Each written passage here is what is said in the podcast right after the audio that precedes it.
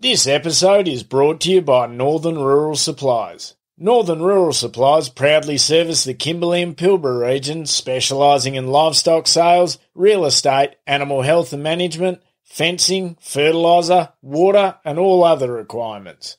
They stock your everyday needs to feed your dogs, cats, horses, chooks, camels, and even goats. The whole team is based in Broome, so make sure you give them a call for all of your agricultural and semi rural needs.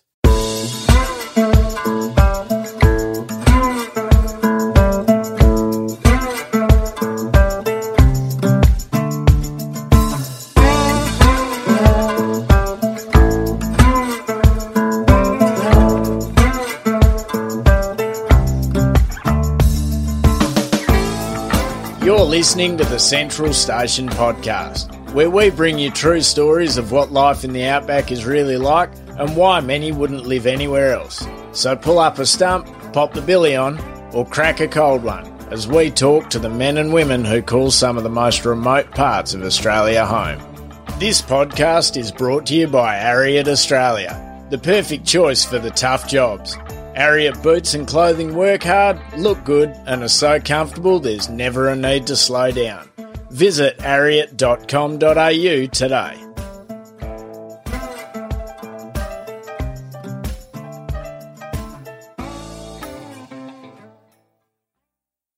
Tourists. Where do I begin? Well, first of all, as I was going to write the introduction to this episode, I realised how weird the plural version of that word is. Tourist. I can say that fine, but tourists? Mm, I'm not so sure about that one because I feel like I'm not pronouncing the second T. Seems a bit dodgy. Anyway, tourists are part and parcel of life in the outback, and while some are worth their weight in gold, others just make life that little bit harder. In this best of episode, I've pulled together a few yarns about tourists from previous episodes. And to any tourists listening, we do love you. Sort of. But please, plan ahead, have backups of everything, and let someone know where you're going. Safe travels.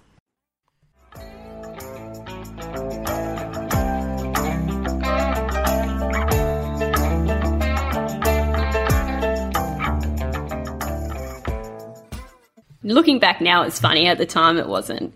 So it was like a Sunday afternoon, I think it was, and Ben's little sister, she lives in Port Hedland, so she was heading out the driveway to go back to town.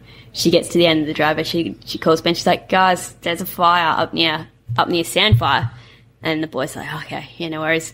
So they went up to check it out, and on their way up, they got to the parking bay, which there's like a parking bay about a kilometre back towards Port Hedland, and it's usually like people will either just they just camp there the night because they can instead of going to Sandfire or staying at the caravan park. So they get there and there's this old dude standing there and it's like just this massive wall of flame just like going off into our paddocks because we had like the strongest sea breeze in the afternoon. And he's just standing there with his hands on his hips and the boy's like, Hey mate, what's going on here? He's like, Oh, yeah, I didn't think it would get away. And they, only Ben and Dave just looked at each other. They're like, how did it even, like, how? And then our mate's like, oh, I was just trying to cook myself a feed. And the boys, uh, the old mate took the boys over and he decided to try and cook his camp oven feed on a Spinifex bush. so he didn't even go and get any wood or, you know, try and make a fire on the, the flat where there's no highly volatile grasses like Spinifex. He just put his little camp oven on top of this Spinifex bush and lit the Spinifex bush on fire, and then the, the, the westerly just carried it off into the into the paddock, and the boys are like, "What were you thinking? Like, that's not good fire etiquette."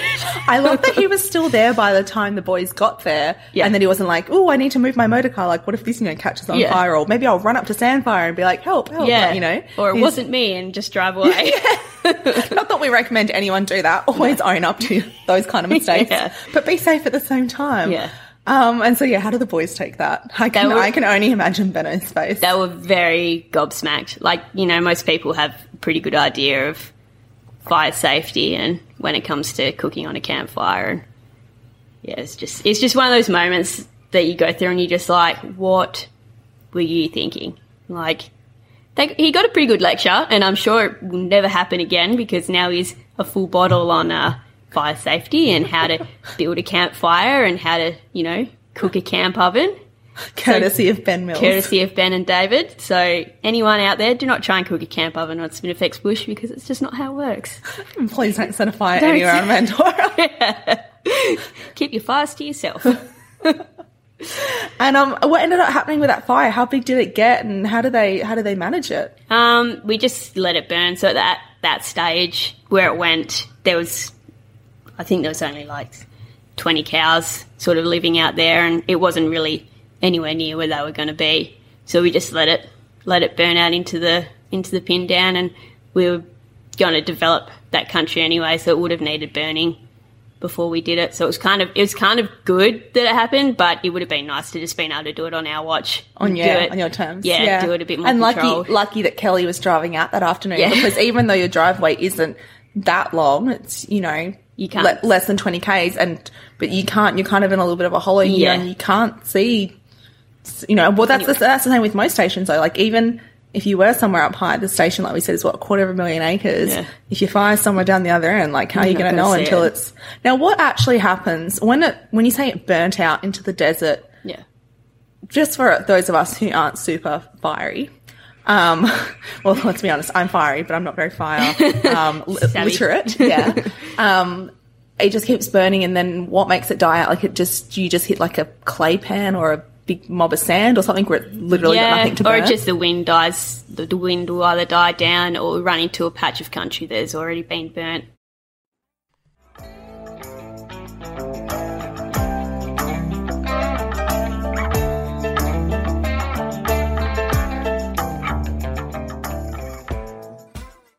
you always have, well, I find in stations, you've always got people coming to stay or dropping in, and especially you're on a very popular tourist track, the Oodnadatta track. Yeah. um, you must, you know, I know even your mailman brings tourists by, like that's part of his business. Um, so you're meeting people all the time. Have you met anyone?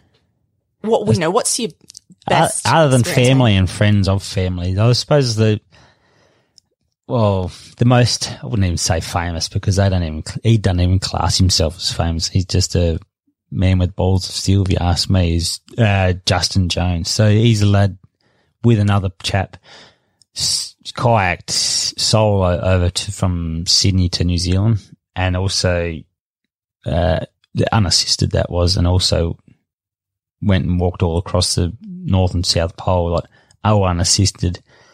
And he actually done a trip, so that was pretty well unassisted as well, walking from out near uh, out near Ayers Rock, out on the Western Australia uh, Northern Territory border, down to Port Augusta. Him and his wife, just with a couple of little buggies and their little kid, and they, he called in with his wife.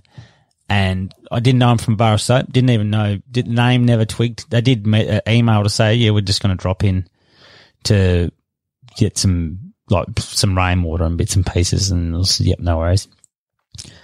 Anyway, got talking. Had we had dinner with the, with him that night, and it, something come up ran completely random about Justin Jones, and then his wife just said, "Oh, Google this." Nothing to do with his exploring or anything. It was something to do with dinner dates or something like that, and because we were just taking the piss out of him, and they left that night, and I Goog- I googled him, and what I found on Google about this bloke was just blew my mind because, for a start, he, like I said, I just I hate the ocean for a start, and here he is, like I don't know how many days. I think it was sixty three or something. I he was ages out on the ocean, just with a, him and a mate just trying to kayak across to the other side of the the dip, and yeah, here he was right here. I didn't even know, but until I said to him the next morning, I was like, "I'm sorry, I had no idea." And he he said, "No, I don't, I don't, I didn't want you to know who I was pretty well." So,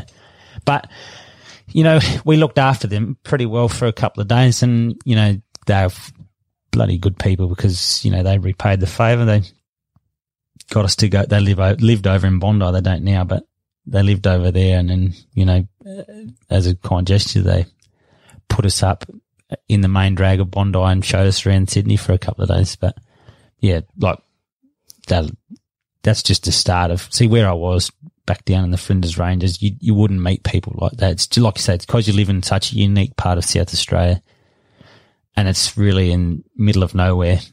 People do make the effort to call in. Considering you've got people doing the drop in, like that's probably at one end of the spectrum. Like, wouldn't you like it if they were all like that? Yeah. You know, if everyone who did the drop in um, was of that caliber. But what I'm sure you've got some stories of people at the other end of the caliber of that you kind of wish had just never turned off Oh, at, there's your, at plenty- your driveway. There's plenty of people, like even when I lived at Mount Sarah, that's sort of 80 kilometres out from uh. And the road was closed.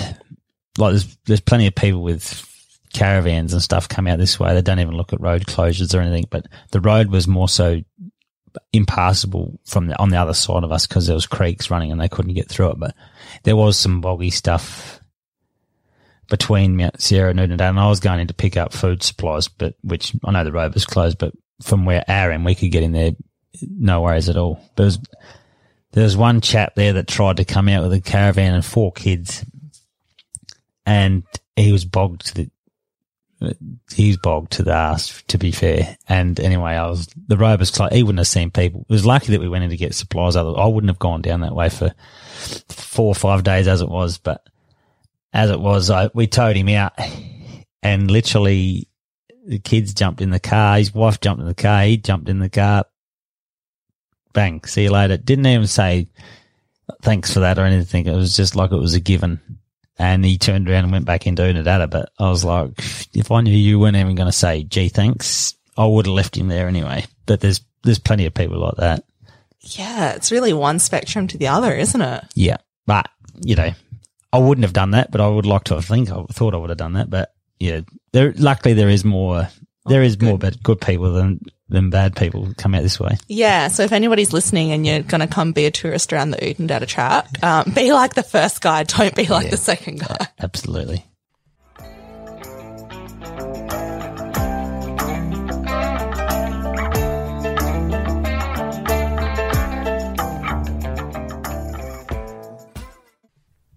At this time of year, actually all time of year, probably once a week, we'd have some tourists that have decided to head off road down the Plenty, courtesy of Google and or Apple Maps, and find themselves in some sort of situation that just terrifies them. And then generally around the campfire, wherever they are, they hear sort of further stories that lead to the situation that you saw this morning, which is usually either lots of tears or frustration or anger or desperation by about half past seven in the morning. So And so what was this girl worried about? Well, she'd taken off down the plain in a car that probably shouldn't be out of an inner city, I'd have to say. Like they don't even have a spare tire on this particular model. And um, not realizing that the Plenty Highway is dirt because they've done a Google or an Apple search and have just kept going like most people go rather than turn back. They go, well, just keep going. Maybe it'll stop. And they'd got to a point where excuse me, they got to a point where they um, got a flat tire and don't have any spares. So this particular model car has like a compressor and a can of green goo to get yourself out of any heavy duty situation, which of course wasn't much use. So another kind tourist had um, stopped and picked them up and brought them into us last night. So we just had to have a little bit of a powwow and try to figure out how to get them out of their predicament because of course they're in the very, very common 19 inch wheel low profile tire that we all carry here at stations just for this situation should they need it. So yeah, we're, um, but I'm sure we'll work something out over the course of the day. But yeah, she's, um, she's not alone. It happens quite a bit. Yeah. So like generally a tourist's biggest worry when they come in without their car is that there's a lot of, like it's quite common for people who either break down or um, who suffer some sort of damage because sometimes it is serious damage, like it'll be an engine failure. That it's it just costs too much money to tow a car from here. So a lot of cars do get abandoned, and then after a certain point, they they get whether it's trashed or they just get all the good bits taken off them by anybody who passes by. It's it's fairly common on a lot of these outback roads, but as you can appreciate, around the campfire, stories get embellished. So yeah, it, they kind of led these. Most tourists that find themselves in predicament, other tourists or people at the station make them all realise that it could happen like that night. So yeah, in this particular case, one of the tourists had sort of been a bit heavy on the on the stories, and yeah, she thought she's going to go out there this morning and just have a frame left of vehicle. Poor thing. Yeah, that would be terrifying. I think about that sometimes when I just go into the shops though. Like, not that they're going to take all the bits of my car, but you know, when I'm traveling at the moment and I've got like my saddle and my angle and my cameras and this podcast gear and depending on what town I'm in, like when I was in Queensland recently, I like, oh, this will be fine. But you know, sometimes you go into certain towns, you're like, can I? And you like running into Woolies and like bolting around as fast as you can. Like, got to get back to my car. Don't know if someone's going to try and like flog my stuff. Uh, you said this happens about once a week. What are some of the other tourist experiences that you've had? Oh, like we have this sort of thing. I think our, the best ones in this region that, you know, I know us and, and the guys at Manners Creek and, and Glen Ormiston, we're sort of all pretty close proximity. Often feel the pain is over the wet sort of season or your, your sort of November, December, where there's not as many people on the roads and it's extremely hot. We generally get, you know, tourists doing a trip of a lifetime again, courtesy of a Google or an Apple map with no, just no planning or even ringing ahead or anything. And, um, I guess probably the, the most unfortunate recent one, well, there was two, but we had a family, um, towed, we had some rain and then about three or four days later, we had a Volvo towed in by, um, some of the locals from, uh, Bonya who'd just been coming through the back roads and came out and found this family who'd driven down the Urandangi Road, um, and had food but no water and it had rained. And so they'd driven their Volvo just straight into a bog and been bogged there for three days. We're drinking out of puddles when these, when um, the bunny guys grabbed them, helped them and they towed them all the way to here, which is like a two and a half hour tow. So got them to us and, um, there was language sort of thing. So, but one of the little girl that was with this particular family was great helping that out. And we sort of told them what to do. They they were from Victoria, I think, and hadn't really been out of the city on the Uluru trip of a lifetime. And got them. We said that you've got to go back on the bitumen and go up to Camooweal and just stick to the bitumen. That's the way you go on a Volvo, and where you guys and you won't get lost, etc.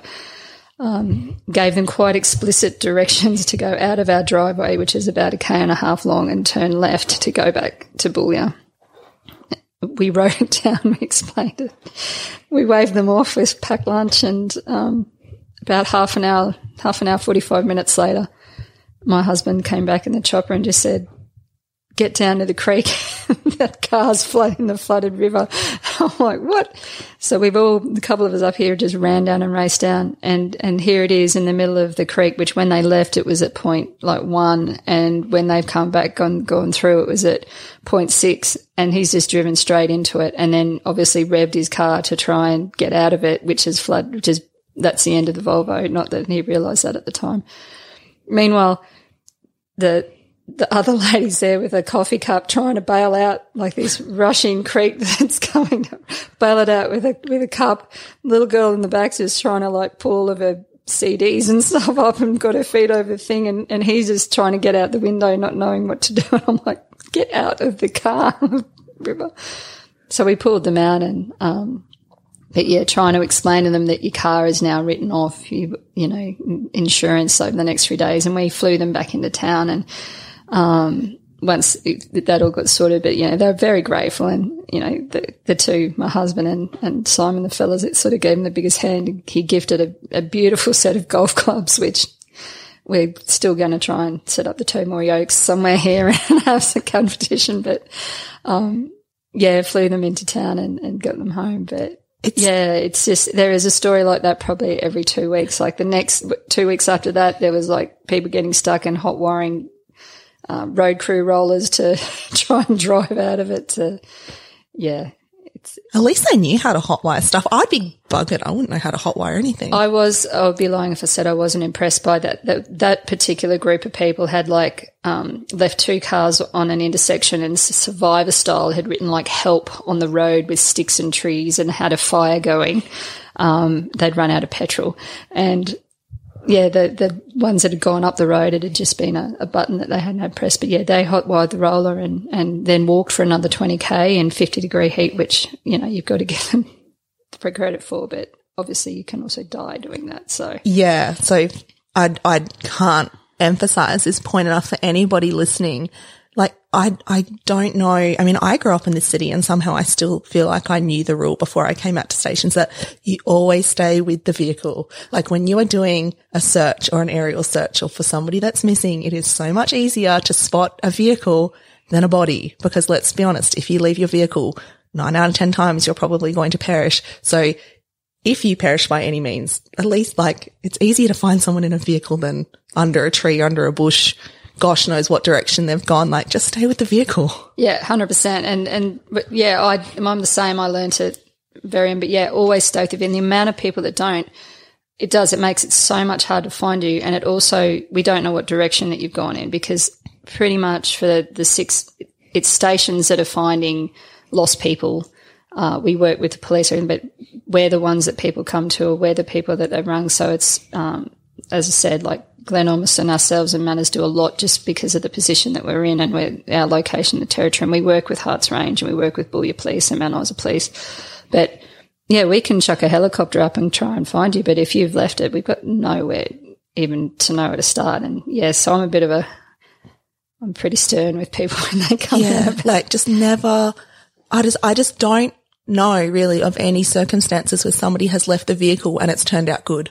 No. Like, and so not only are you going to perish, then there's the trauma of someone else try, finding you. Once you leave that, like you just, people could be anywhere. Like you don't know what direction it's so you can't foot traps, you know, wind, whatever. Like it's just, Yeah, and I think people forget, you know, especially if you haven't, like, I don't think anybody does it on purpose. Purpose, like, yeah. there are some really silly people, but on, on the majority, it's a mistake. But, uh, and I think it's also a reflection of the internet culture at the minute where, you know, get around Brisbane or Melbourne or Sydney, you know, pop out your device and do your map search and go there.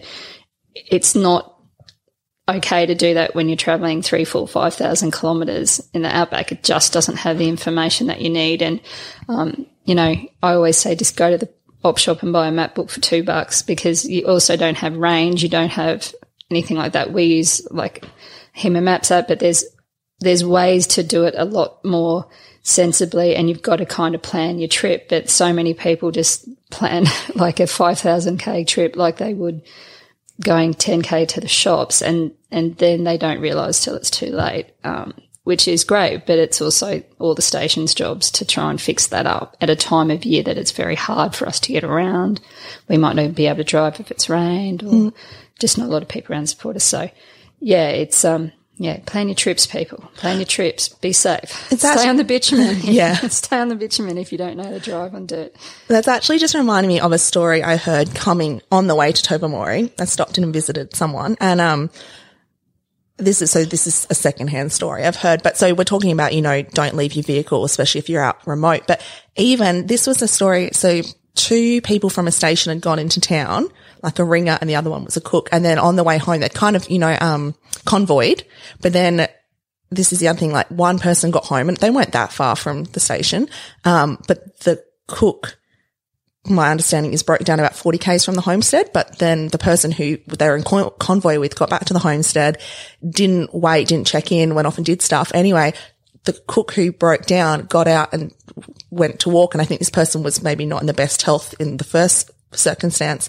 And then also it was in the middle of summer and ended up perishing 40 Ks from the homestead on the driveway.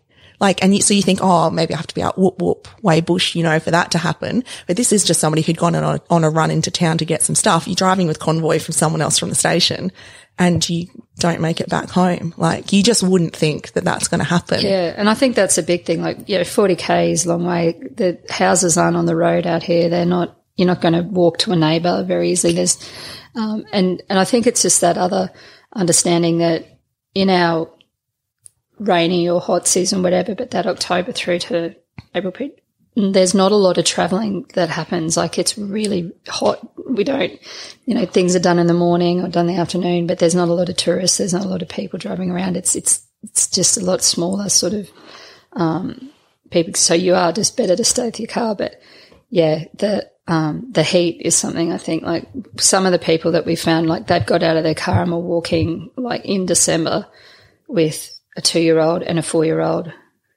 Plus that, like, had gone 17 k's from their vehicle when the bull runner picked them up um, from next door and brought them back. So yeah, just it is a really dangerous sort of situation, and it is like everybody probably most of the stations listening there, but I know everyone, all the stations that are on highway like us feel the frustration and just wish people would, you know, just make smart choices. Really, Yeah. And like you said, you can't rely on Google Maps, uh, Apple Maps. It makes me wonder though, you know, when people come out of their last, I wouldn't call Boulia a major service town. It's, what is it, a gas station and a couple, I don't know. It's, it's not a big Yeah, town. tourist shop. But, you know, the last place on the bitumen with some fuel, why is there not a giant ass sign that says, you know, you will not have phone service for the next 800 kilometers or whatever, because you don't.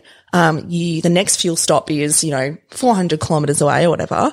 Um, so check your range on your tank. And if you don't get a jerry can, um, and just, and you know, there will be dirt roads or I don't know, just something that's like, I know, I know sometimes when you're traveling along the highway, it'll show you, you know, the next fuel stop is this many Ks, but I just, sometimes obviously hearing the, the frequency of these incidences that you're coming across is like how, why we need to, I don't know, maybe we need to start some kind of petition to get big ass signs on the road to say like, you will not have like, either have a UHF, but even then, if people aren't on duplex, you know, you don't know what channel other people are on. So you need a sat phone or a spot tracker or something. Like you will not have phone service. You will not have two wheel drive access. You will not have fuel.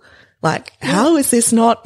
Even I think even if you've got nowhere to we have just go into your local BCF equivalent and just grab one of those little personal EPIRBs. Like, Yeah. that'd be better than any if you didn't know what to get. But yeah, and you raise a good point. And everybody, we've got a little email group that we started sort of last year coming out of this as a trying to find a way to stop people progressing past points when it's say most often when it's wet because people just want to get home and they don't listen they don't understand where they get what they're getting into that we can't drive on some of our roads for five six seven weeks here um, and it's it's mainly because it says it's a highway. People think you can drive there all the time as opposed to some sort of stations more north of us. But yeah, so we're it's it's actually really quite productive, and the uh, Northern Territory Police and the Boulia Police, and then all the sort of tourists and stations um, through that deal with it, and we just all email and let each other know, sort of really up to the minute, or if there's something through there, and yeah, we've sort of. Um, as well as with the Northern Territory Infrastructure Group with the government. So they're all really helping to keep. And I, when anybody rings us for conditions, we just say, well, check you know, your government sites, we're updating them, you know, start there because people just don't even do something Yeah. basic like that that is communicated. Um, but yeah, we're sort of playing with looking out for grants or sort of working like Outback Way. They have good information on their website as well. You can imprint a map of your journey off that free. Yeah. Um, yeah, it's sort of like those "Are we there yet?" sort of signs that you see. You know, no phone range. You know, Yeah. no services for this. You know, no fuel. Just so um, people understand how far it is because they go, oh, it's only this far to. Like even on the weekend, they don't realize that most of the fuel stops shut on the weekend. We're not twenty four seven, like in the middle of in the city, and they're like, oh, what? You know, can't get fuel.